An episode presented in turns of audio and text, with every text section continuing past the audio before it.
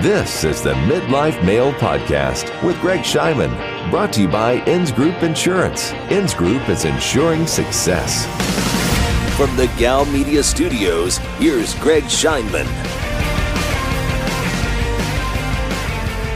All right, this is another episode of the Midlife Male Podcast. Welcome to the show, Mr. Nate Checketts. Nate is the founder of Rhone. Rhone athletic wear. I wear it. I love it. Let's talk about it. Nate, welcome to the Midlife Male Podcast today. Thanks for doing the show. Thanks, Greg. It's exciting. I'm excited to talk to you. So first, I'm born and raised in New York. I grew up in Great Neck, actually, Long Island. You can't tell at all, by the way. Exactly. No matter how many years I spent down here in Texas, the Long Island, Strong Island accent doesn't go away. I love it, though. But I got to ask you, who are your favorite teams? I'm a New York teams guy. I mean, my dad worked in sports growing up, and so there were teams I didn't have a choice about. But you know, I'm a New York Knicks, Rangers, Giants, Yankees fan. And what's funny in New York, if you live here, you get it. If you grow up here, you get it. But not everybody does. Like, Yankees, Giants tend to go together, and Mets, Jets tend to go together. It's not always the case, but so that's kind of how I grew up. Our family split in football. Half are Jets fans, half are Giants fans, but everybody else is kind of pure New York all the way. Gotcha. A Giants, Yankees, but I was an Islanders guy also. Yeah, I get that. Yeah. You do see that sometimes. The thing about the Islanders is they haven't been good for a long time. That is true. I'll hold dearly the memories of 80 to 84 with the four cups. You know, That was my those were the glory years. My dad and I in the Nassau Coliseum will always remember that run. Yeah, and that building was absolutely beloved. Yeah. You know, it's kind of crazy to think about them, but. Yeah, that was such a special building for that team. Well, we got to get our Knicks back to your dad's days too. Yeah, so. Yeah, it's it's funny. Like, it's actually really not funny. I think the Knicks. So he left in 2001, and I looked this up at one point, but I think the Knicks have made the playoffs twice since he left, maybe three times, and they've only won one playoff series. So somebody's got to fact check me on that, I'm not saying that's attributable to him, but it just that was 17 years ago. They've been so bad for so long, and it's not like they haven't been trying. They've been outspending everybody else in the NBA, and they're still bad. True, that has not been a pretty picture. That's for sure. Well, no. we shall see down here in Houston. I'm wary of this. We just signed Carmelo to a one-year deal, so I'm a little wary of this one. Good luck with him. But I mean, it's a special team. I was really surprised to not see them in the finals. I think everybody really wanted to see a different matchup in the finals, and they had the Warriors right there, but just couldn't get it through. No doubt. I think a healthy Chris Paul maybe paints a different picture on that one, but it's been a good run down here, and we could certainly do an hour or so on sports. Easily. Easily, if not more. But my older brother's actually a sports talk radio host, so it comes naturally. I apologize. No, I love it too. We could absolutely do it. Let me ask you a little bit about your background. Tell me a little bit about how you were raised, family, education. I know we just touched on your dad just a little bit, but give me a little background on you and your family and where you went to school. Yeah, so I was born the third of six kids, so big family, an amazing family. I'm really close with, all my family members, and got three brothers, two sisters. So very much the middle child. I was, to call a spade, I was born into an absolute privileged situation. I had an incredible father who was very successful in sports, became the youngest general manager in NBA history at the age of 28. for the Utah Jazz, and then eventually went on to run Madison Square Garden and the Knicks and Rangers in kind of the 90s during the glory years. And, I didn't know any different, so I didn't fully appreciate how special and unique of a childhood that was. But, you know, my parents were very intentional about not raising us to necessarily feel privileged. So, you know, we had hours and hours of Saturday chores. You know, my parents would go out with us and we would pull weeds. I mowed our lawn.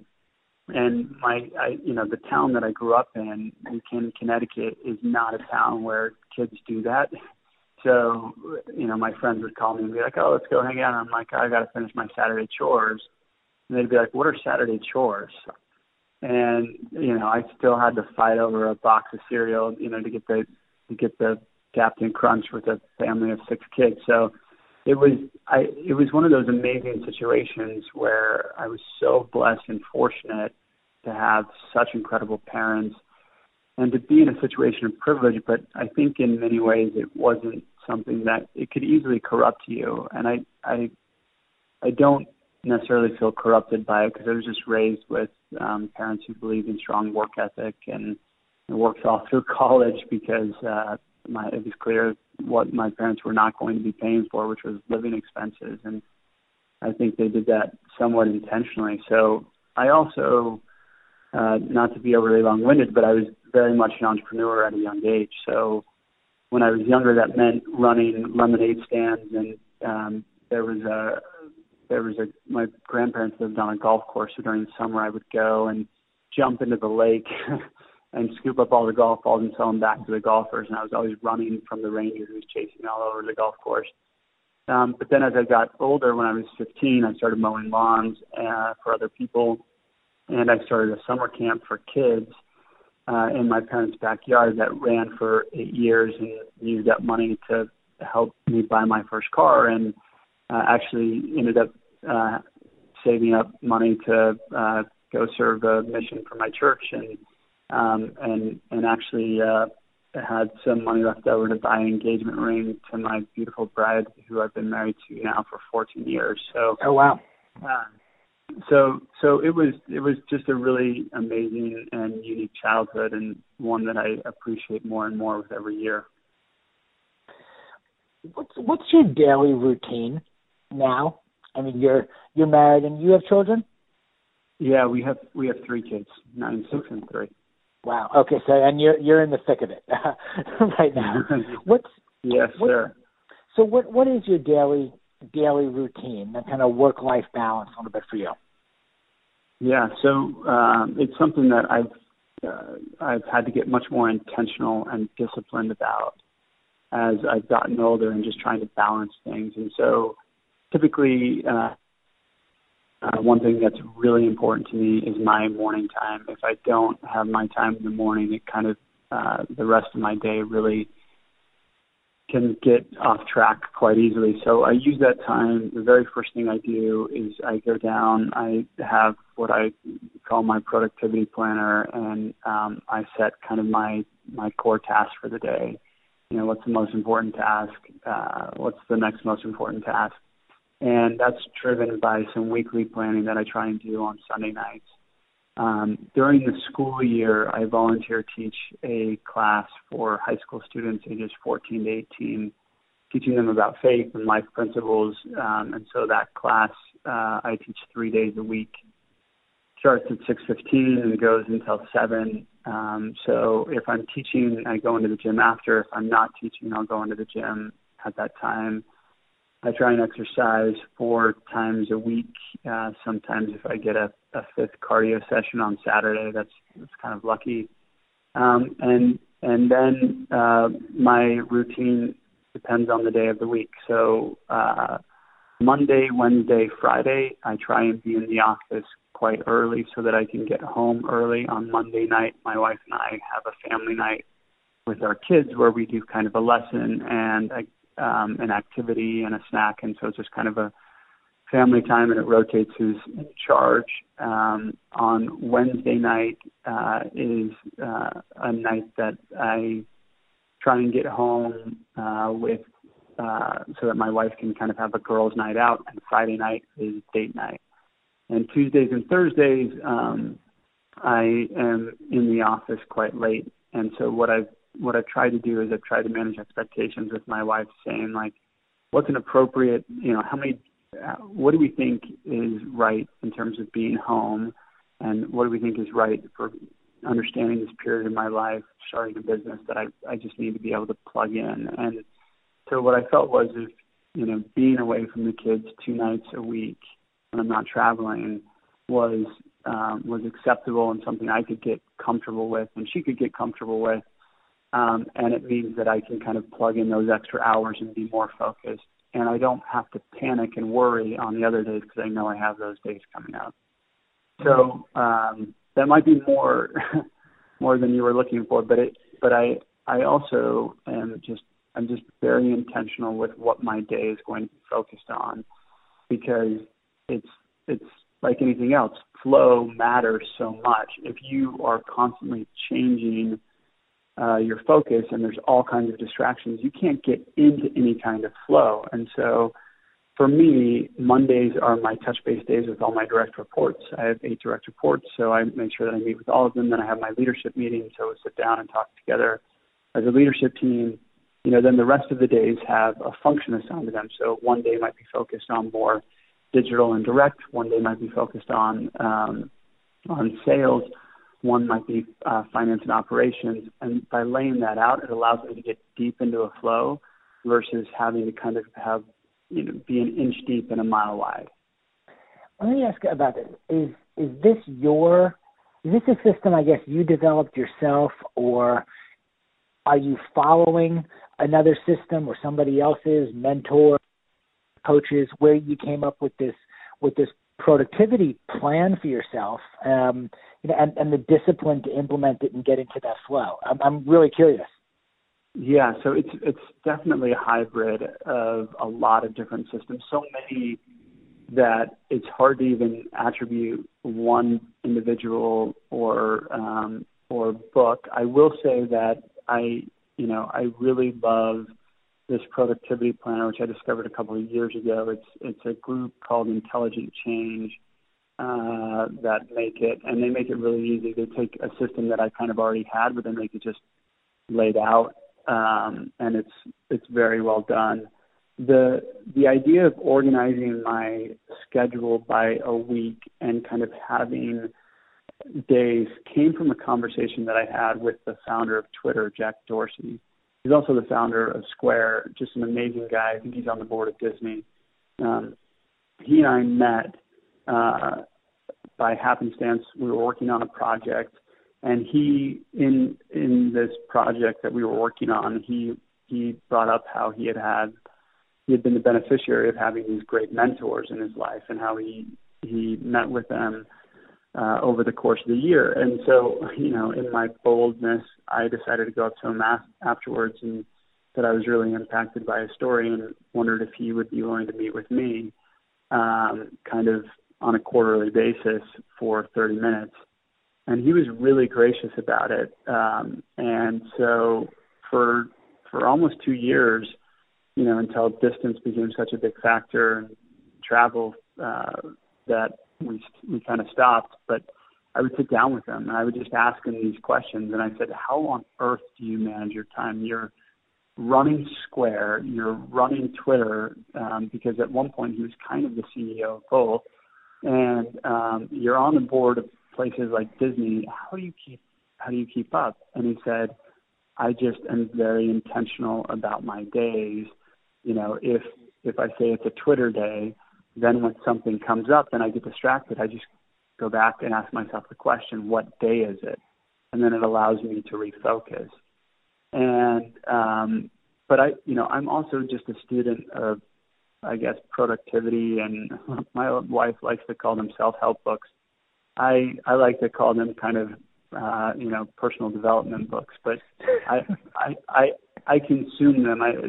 I don't read nearly as much fiction as most people. It tends to be a lot of biographies and, these personal development books. And so I'm always taking notes and trying to refine my own system and find what works for me. What are you reading right now? What's the latest? Well, I've been actually pretty focused on reading an old classic, which, you know, might surprise you, but my favorite book of all time is Seven Habits of Highly Successful People. Mm. And I haven't read it in probably 5 years, but it is so good that what I've been doing is reading a chapter at a time, and then trying to implement each part. So, you know, the Seven Habits was, I think, rated the top business book of the last century. Like, it's on every top business book or personal development list that you can possibly find. I was fortunate enough to meet Stephen Covey and get his perspective in person on something. And so it's an old classic for me. But one of the things that I've been thinking about is, for me, sometimes reading and consuming can actually be a real form of laziness. And what I mean by that is, it's easy to be preoccupied by letting somebody else talk, and, you know, in the form of an audiobook, or do your thinking for you in the form of reading. But we, as a society, spend much less time creating and self-thinking than we used to, because there's just so much content out there. And so what I've tried to challenge myself to do is not read as many books as I possibly can and consume as many books as I possibly can, but to read a book and truly digest and understand it. And so I actually created my own template for doing like a book report when I finish a book, so that I can really try and implement and understand it.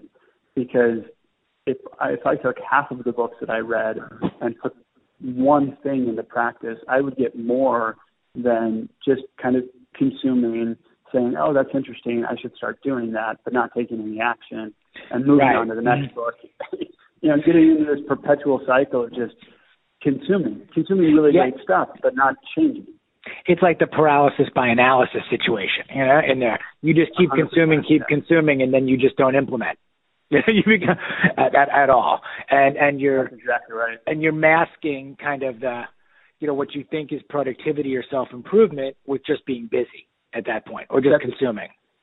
And you know what? It's I was fortunate to be invited to this leadership conference by General Stanley McChrystal. And General McChrystal is just an unbelievable leader and the absolute right person to run a leadership conference. And I was in the room with 40 other, generally CEOs, but senior leaders of companies, and some really big companies. I mean, Doug McMillan, the CEO of Walmart, was there.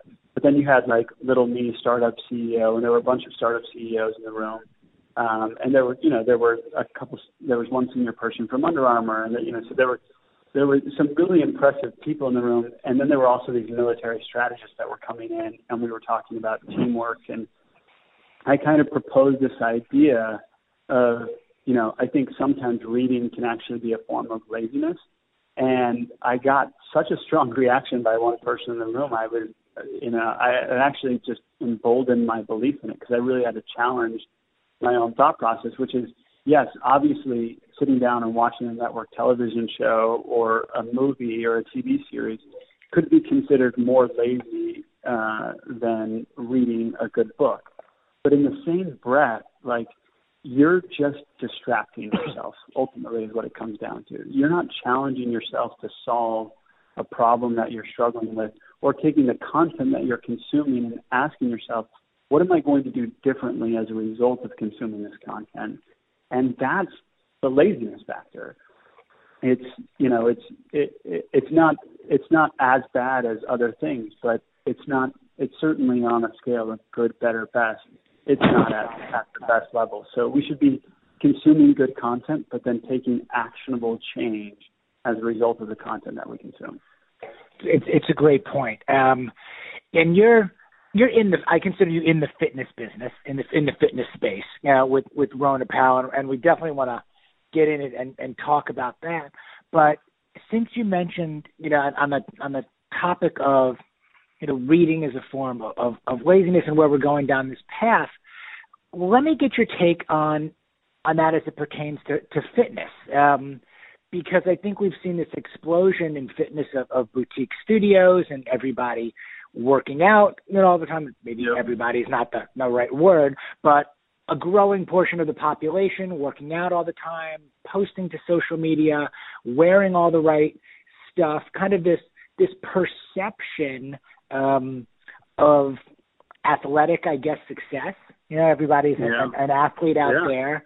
And I want to get your take on, you know, maybe the other 22 hours of their day. You know, I think that there's been such an explosion in fitness that not that it's certainly not lazy, like you say, sitting back, but it's almost like I'm successful in the gym and I feel powerful and I feel wonderful and amazing and this is a great use of my time. It's like, those might be the best 2 hours of your day. You know, where are you out of balance, you know, elsewhere? Just because you're crushing it, you know, at Tone House or Soul Cycle, you know, or at any one of the places that are out there, are people out of balance on that spectrum too? Well, I think, you know, anything that is good can certainly become something that we obsess over. And, you know, you even take, you know, you take fanaticism and apply it to almost anything and it will become bad. So, you know, you can take faith, and fanaticism and faith can be damaging. So certainly fanaticism when it comes to fitness can be a dangerous thing, and it can, and, you know, I don't know, it's hard to necessarily, use laziness with somebody who's hyper-focused on fitness all the time. But the truth is really you might just be distracting yourself from the core problem of loneliness or, you know, of not feeling successful in your career. And so I do think that fanaticism when it comes to fitness can be something that can become dangerous. I think far more often when it comes to laziness and fitness is that people make the assumption that just by virtue of showing up at the gym, let's say, that they've done the work. And there are a lot of people that take the time, block it out in their schedule, say, I'm going to go to the gym. And they go to the gym and then they kind of randomly walk from machine to machine, or, like, you know, might get on a treadmill here. You know, they're looking down at their phone. And, you know, we've all done it. I've had sessions where I've gone to the gym and it hasn't been as productive. And so you really have to ask yourself, why am I doing this and what's the point? And if you're not taking enjoyment and fulfillment, or you're not feeling better as a result of it, then you should probably find another way of getting physical activity, because it should be something that you derive excitement and pleasure out of, and it should make the rest of your day better. It should give you some level of mental clarity and a chance to step away and detox from the stresses of everyday life. And that doesn't mean that you don't work hard or that you don't want to sweat, but it also doesn't necessarily mean that you need to punish yourself either. Like, it's hard because humanity loves absolutes. Like, we want to say, you know, you should exercise for an hour every day, 6 days a week, or, you know, we want to understand exactly what our caloric intake should be, and should we be eating these calories before we work out or after we work out.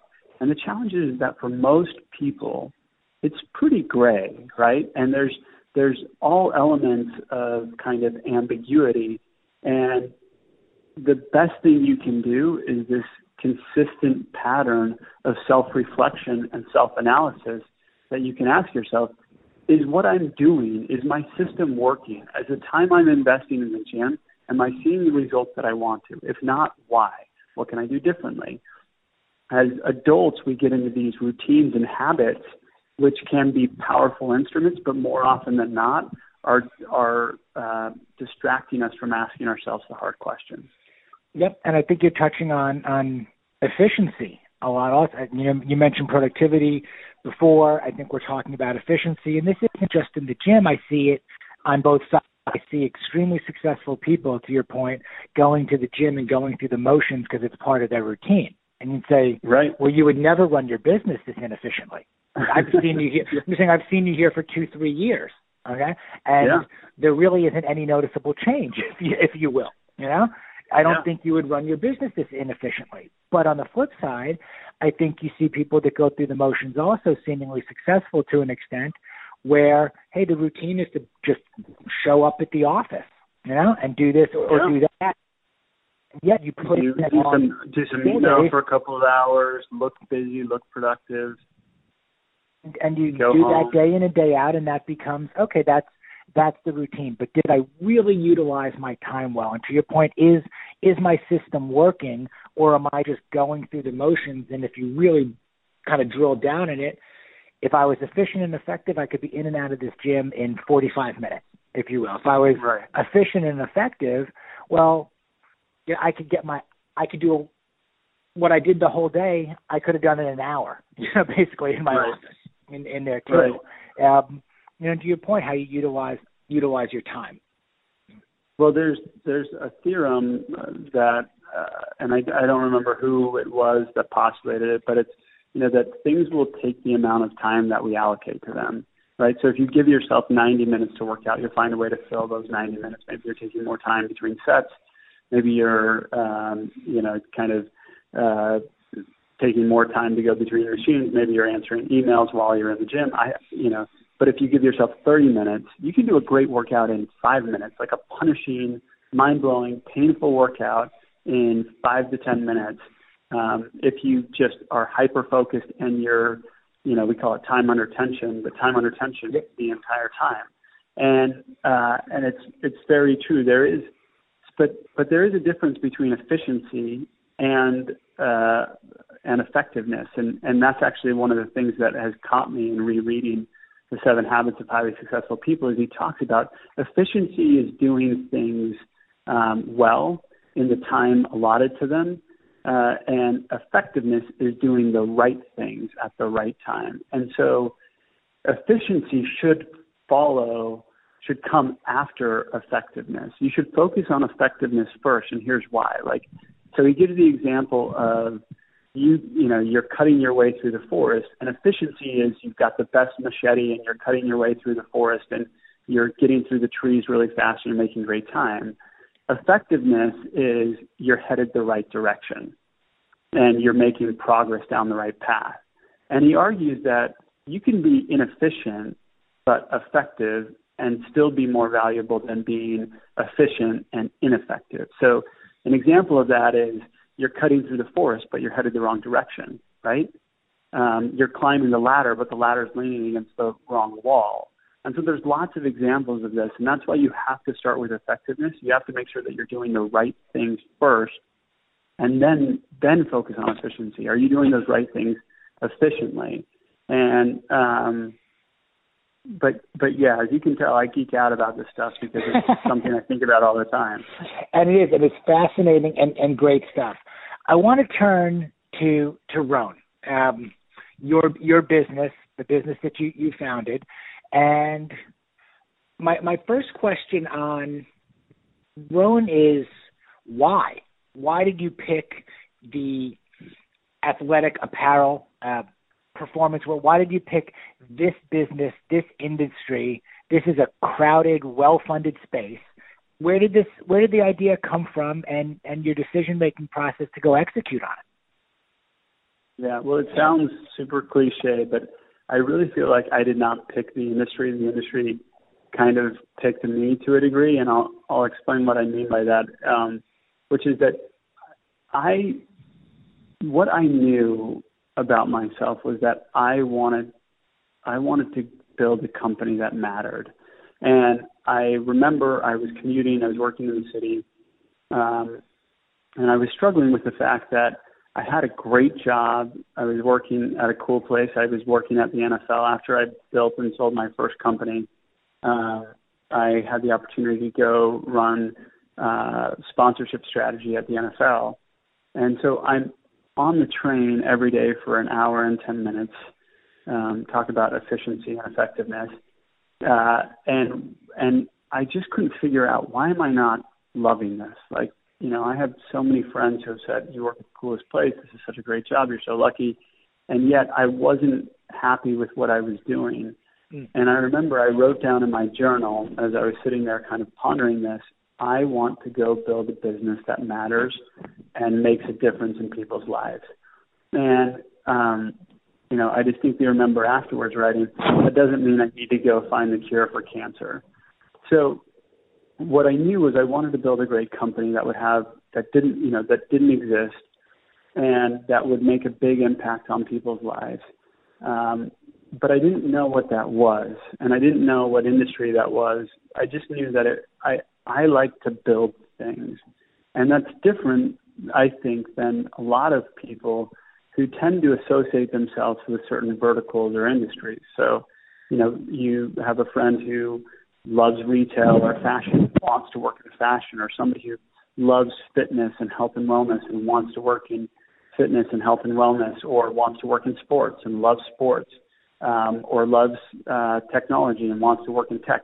I never found that. I never had that. And I always felt weird about it, because I was like, I like sports and I like technology and I just like a lot of things. But what I love is I love building things that didn't exist before. And that just connected so deeply with me. And so I was kind of already hyper aware of, and, you know, this is what I want to do, but I just didn't know in what vertical yet. And Christmas time rolled around, and my mom decided she would always give everybody a set of pajamas. And so for Christmas this year, she had gone to Lululemon and saw that they had a men's section there. And so she got the guys and the girls a pair of Lululemon sweatpants, which, you know, we opened them up, and I was like, oh, thanks, Mom. These are great. I was somewhat familiar with the brand, didn't know that they made men's clothing. But my brother-in-law, who was a kind of retail investor, if you will, was like, I am not wearing these. And I was like, wait, why? And he's like, Nate, this is a women's yoga brand. And I was like, well, okay, but the pants seem nice, and like, well, you're not going to wear them. You're going to return them. And he's like, look at the packaging, look at the logo. Like, I just don't feel like this is a representation of me. And so I was kind of intellectually, I was trying to process this. Like, why would somebody not wear, you know, not coming from the world of fashion, why would somebody not feel comfortable wearing this if it fits well and it's good fabric? And so then I go into the office like 2 months later, and Budweiser, one of the big league sponsors, had sent a box of gear for the women in the office. And it was all Lululemon stuff. And so they're picking it up, and they're talking about it, and they're talking about how great it is. And I make the mistake of saying, oh, I've got some Lululemon sweatpants. And, you know, the NFL culture is a bit machismo in some cases, but my best friend in the world, I actually just spoke to him yesterday. He looks over at me. He's like, oh, that's cool. So you buy your underwear at Victoria's Secret. And I was like, hold on a second. No, they're comfortable. Like, you know, and I kind of immediately was like, my mom got them for me. But I called my brother-in-law up and I told him about it, and we were chatting, and he was the one, it was, you know, I give him 100% of the credit for the idea. He was like, Nate, what if we created a men's brand that was just focused on men, but used, you know, kind of premium fabrication and better fit, because we also had some problems with the Lulu stuff that we had seen in the market. And then we did this market mapping. So we took a graph, and on the y-axis we put price, and on the x-axis we put percentage of sales to men. And what we found is that there were these two big clusters in the active space. You had Nike, Under Armour, Reebok, Adidas, Puma, all, you know, New Balance, everybody's kind of competing around similar price points and similar gender breaks. And then you have Lululemon come in, who was 140% to 160% price index versus Nike. And they were about 15% of their sales were to men. And there were over 200 brands in the premium women's space that were in that same space, meaning 0 to 15% of their sales were to men, predominantly selling to women, but also at a premium price point to Nike, Under Armour, Reebok, Adidas, et cetera. And there was almost no one in the men's space. The brands that you would see in the men's space tended to be sport-specific or hyper-focused on one thing. And so we felt like there was this big white space opportunity. And so we talked about it and, kind of while we were on the train commuting in and here's the opportunity. But what connected it for me was when I connected that statement of, I want to go build a company that matters to people with this concept of, the world has changed dramatically. And I think predominantly for good in the last 100 years. But men are in a really interesting spot right now. I have 3 sons. They're growing up in a world where they hear so much about female empowerment, gender equality, and the examples they hear of men in the media are almost all negative.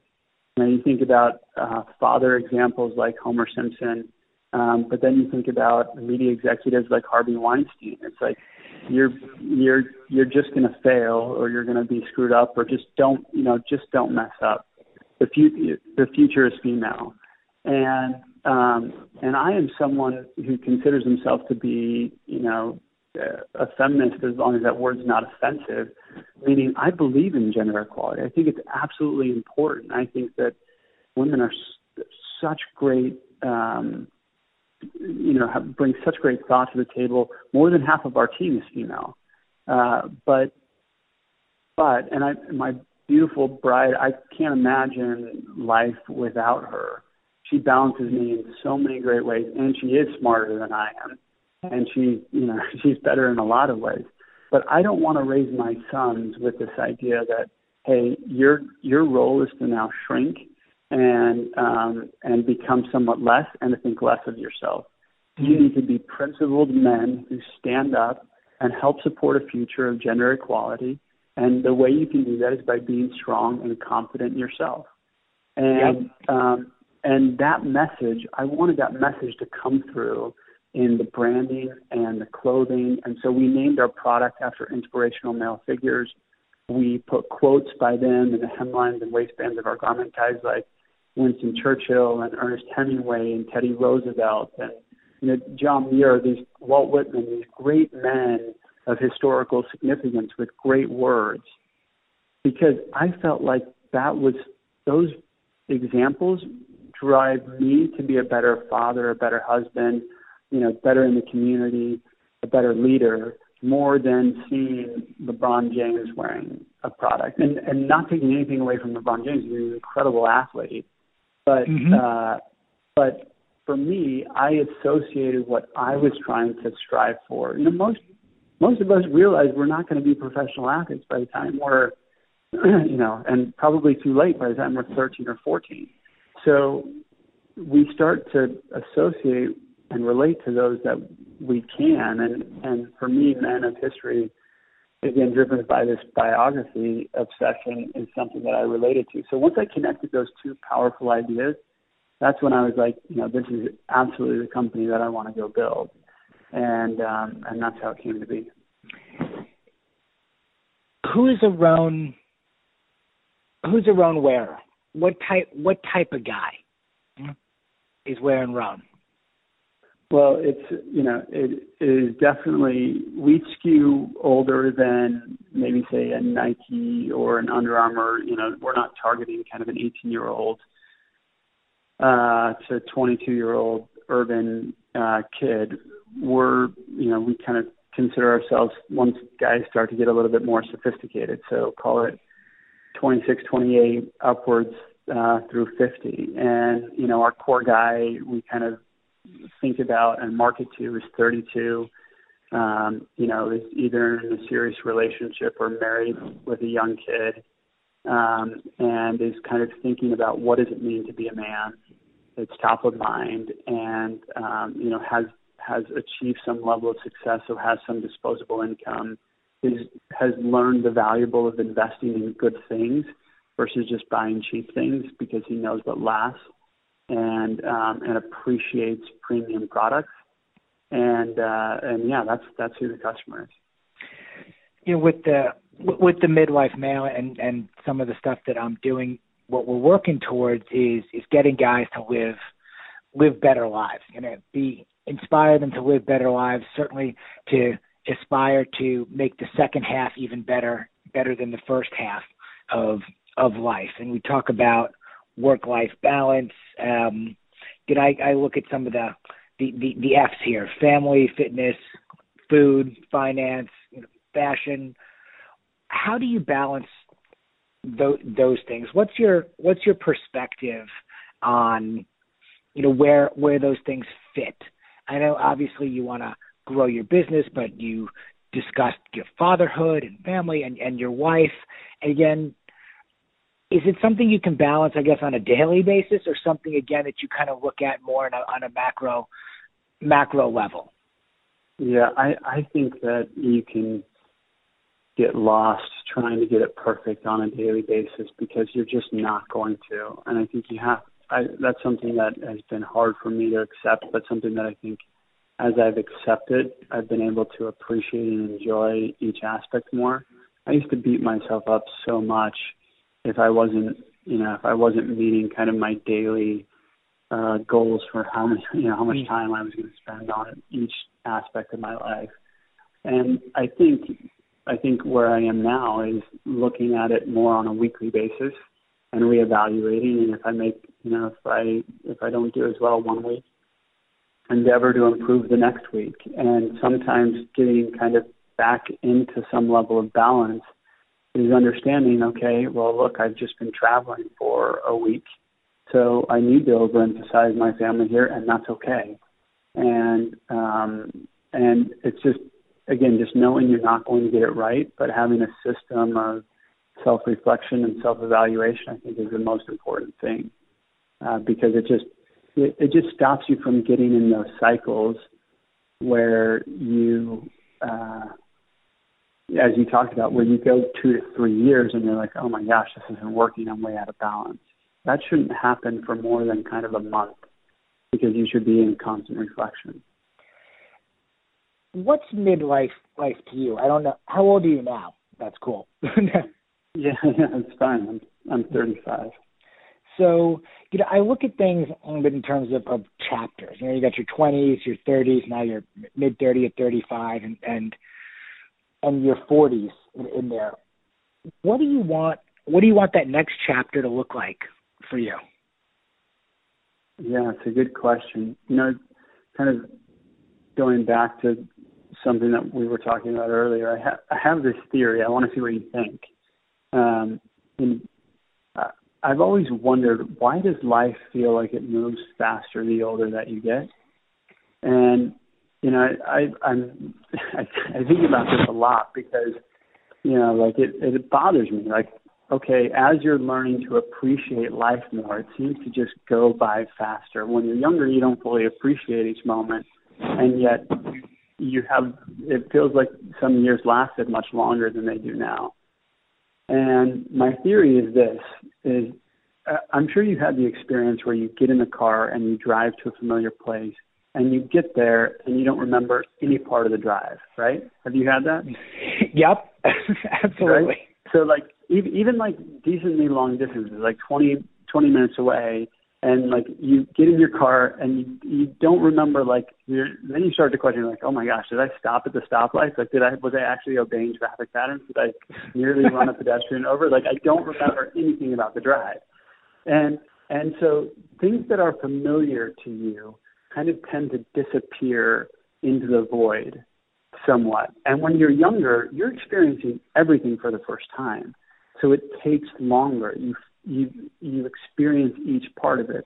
But as you get older, you're doing more and more of the same things over and over again. And in some ways, that's good. There's efficiencies that are driven from that. But in some ways, that's what makes life go so much faster, because a bigger percentage of your day is that experience of driving from point A to point B and you don't remember anything. And so one, how do we combat that? And, you know, is that something that we do need to combat, which I would argue that it is. And I think the natural answer to that is we have to find ways to challenge ourselves to improve and to change.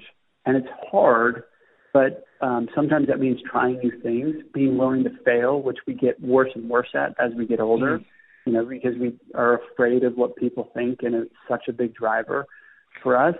But, you know, that to me, like, answering the question of what do I think about for the next chapter of my life, it's I kind of hope that I'm in some ways doing a lot of the same things, but that I'm better. I'm better in my routine, and I'm better with my patients, and I'm a better leader and more thoughtful about how I answer questions, and that I've developed myself more, I guess, more than anything else. Yeah, I think it's a great point about just continuing to try to get a little bit better. I'll say at the mark of 45 now, so, you know, 10 years older than you, I do think that as you get older, you tend to care less what other people think, you know, maybe, which I found to be a positive. Yeah, I say that that's in a good, positive manner, yeah. Not to just split off or not be available and open to feedback and constructive criticism and all that. But I think you get to a bit of a point where you're more comfortable making your own decisions, less maybe willing to compromise a little bit, because the time is so valuable, and our lives are so filled with everything we've discussed, with finding time for family and relationships and your business and the financial side of things and raising your kids properly and the other attachments and obligations that we find ourselves into, that you start to lose time or the willingness, I think, to, you know, worry about what other people think, because you just can't. Really, I mean, it'll freeze you up. It'll eat you up also.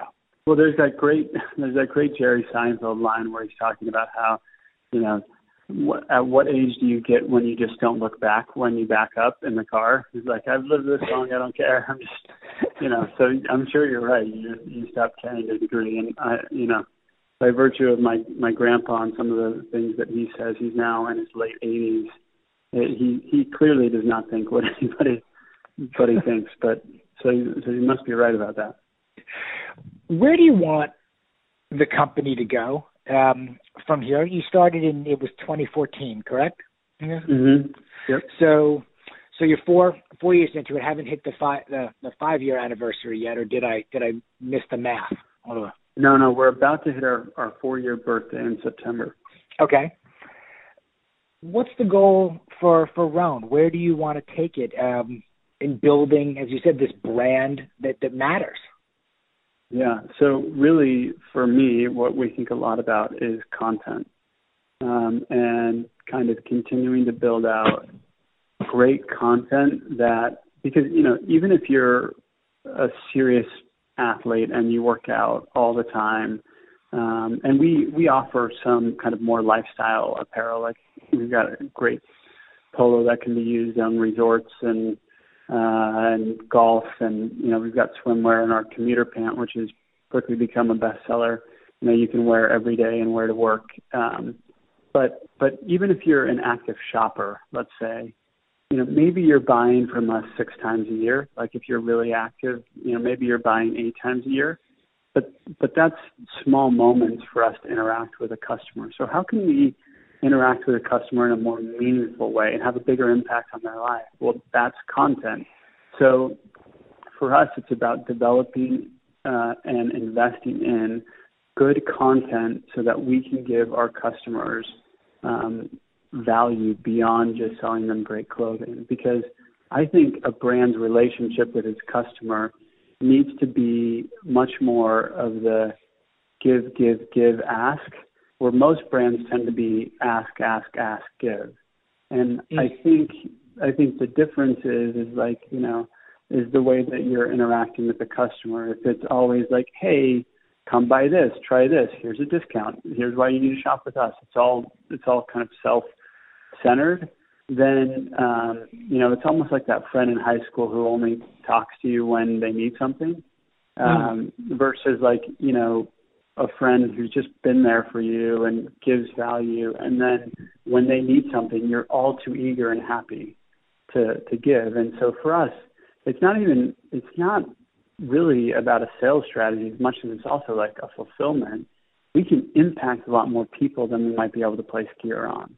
And so we have goals about how many men we want to impact and what the flow through of that impact would be by certain years. So, and that will come in the form of great storytelling, great content, and certainly great products to go along with that.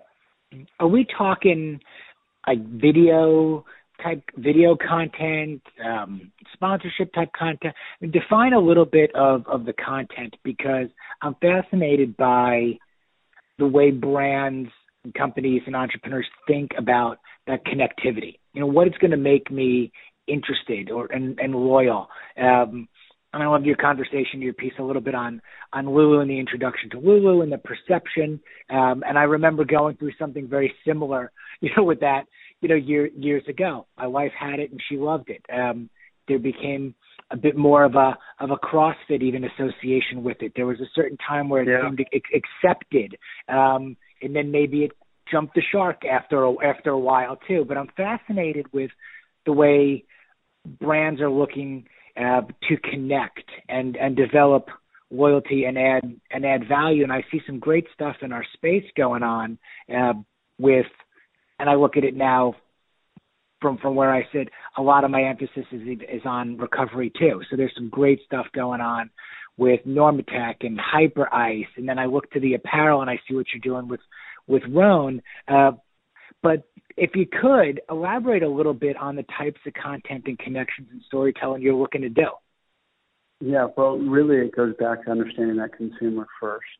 So by knowing and understanding who our consumer is today, and there's lots of segments within our kind of broader customer overview, it's what matters to them and what can we have an authentic voice on. So I'll give you an example of this. We talked a lot about routine, and we kind of loosely talked about goal setting. Well, that's something I think a lot about, and so I've personally invested time writing a piece on goal setting, and that's going to be released next month, but it kind of gives an in-depth view on how I think about goal setting, what tools and templates I use, what materials I use, and but that's something that I think has meaning whether you're kind of a 26-year-old young professional up-and-comer, or whether you're 60. We should all be setting goals, and goals are important to us. Examples of nutrition, great workout programming. So it's the things that you would expect, but we're still kind of trying to discover and understand that. It's also an opportunity to be a curator and understand what's relevant in the market. We get to see a lot of great health and wellness things that are happening, and we can be a voice of suggestion for our customers. So, for example, Hyperice. Well, we currently sell Hyperice in our retail stores, and I connected with Anthony, the CEO and founder there, fairly early on, and we discovered that far before it became more mass consumer. So is there an opportunity to talk about what's happening in the recovery space and get a perspective, or better, because not all of the content, we're not content creators here internally, but partnering and syndicating great content with other individuals who are already in the works of creating great content, and just trying to make sure that it's a place for that customer to go to get value. Yep. It's a great space to be with a great product and a great mindset and vision behind it. If you're not wearing Rhone, what are you wearing? Just curious. Well, not much anymore, because to be honest with you, we've expanded our line to the point where you know, and my wife will make fun of me. Almost everything I pack is Rhone nowadays. So it's I don't even know what I would say to that anymore, because I'm pretty all in on our product. And if I'm not wearing our product, I'm product testing other products or other categories. But there's certainly a lot of great brands out there. So you've done a number of interviews, profiles, found some stuff when I was doing research for the podcast today. Is there a question you wish somebody would ask you, or is there an answer you want to give? Is there something you want to talk about? I wish I was asked that. Mm-hmm. It's a great question. You know, nothing that comes top of mind. I mean, one thing that I do think a lot about, and I actually haven't really touched on it too much in interviews, is, you know, I have a personal health challenge in that I'm type 1 diabetic. And I was diagnosed at 25, so it's been 10 years now. But people are always surprised to hear that. And you know, the only reason why I like talking about it is because, you know, everybody suffers from something. We don't, I've been so incredibly fortunate to be raised in, again, a great family and to have all kinds of access and opportunities that many, many people don't get. But I have this health challenge. And so whatever challenge people have, whether it's maybe you weren't raised in as favorable of a situation, or you also experience a health challenge, or, you know, you're in a bad relationship, or, you know, whatever challenge it is, it's just, you know, kind of believing that you can overcome and working to achieve it. You know, the things that I say and share on this podcast are not the same as when I was 24, 22, and the world was my oyster. My first company was a colossal failure. I was in serious credit card debt and had to find a way to pay my credit cards. It was a terrifying experience. We had our first child. You know, We've had internal family health challenges. And so, you know, I think people like to look at any success that anyone has and find a way to justify it. And yep. I think it's far harder to ask ourselves the question of, you know, how can we get beyond our obstacles or our own challenges to find success, rather than using this as a comfortable crutch to make myself feel better about not accomplishing what I want to accomplish. And so I don't know if that answers your question, but that is something that I do think a lot about, is not letting my own obstacles or health challenges be a stumbling block, but actually be a strength. It does answer it, and I think it's spot on and great insight and advice on something that's really important. We should spend more time being positive. Everybody has a story, and you get an opportunity to write your own.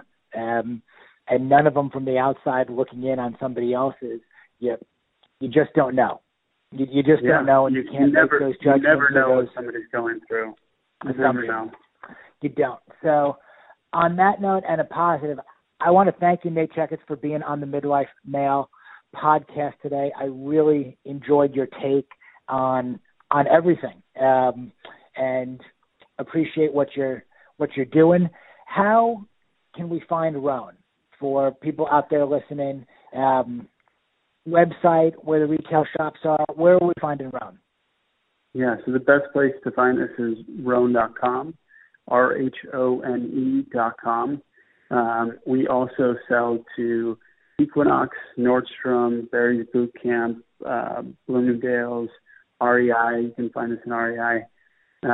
Jack Rabbit, which is a specialty Rhone store. So lots of different ways to shop the brand and try us. We've got a couple of retail stores in the New York area, but yeah, that's the best way to find the brand. And then obviously social media, you can find us on kind of all the social media handles as well. Terrific.